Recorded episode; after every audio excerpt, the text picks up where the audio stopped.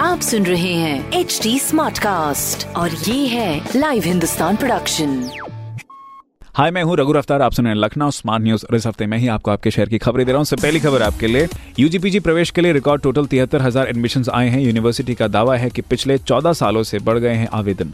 दूसरी खबर स्कूल खोलने के लिए सीएम योगी तय करेंगे डेट और बनाई जाएगी नई गाइडलाइंस तीसरी खबर पीएम किसान स्कीम के तहत आज लखनऊ में किसानों को पैसा ट्रांसफ़र करेंगे नरेंद्र मोदी। तो ये देखो ज़रूरी खबरें जो कि मैंने प्राप्त की हिंदुस्तान अखबार से आप भी पढ़िए क्षेत्र का नंबर वन अखबार हिंदुस्तान। और कोई सवाल तो ज़रूर पूछेगा हमारे हैंडल हैं फेसबुक ट्विटर इंस्टाग्राम पर at the rate H T और ऐसी पॉडकास्ट सुनने के लिए log on to W W W dot H T dot com आप सुन रहे हैं एच डी स्मार्ट कास्ट और ये था live Hindustan production HD Smartcast.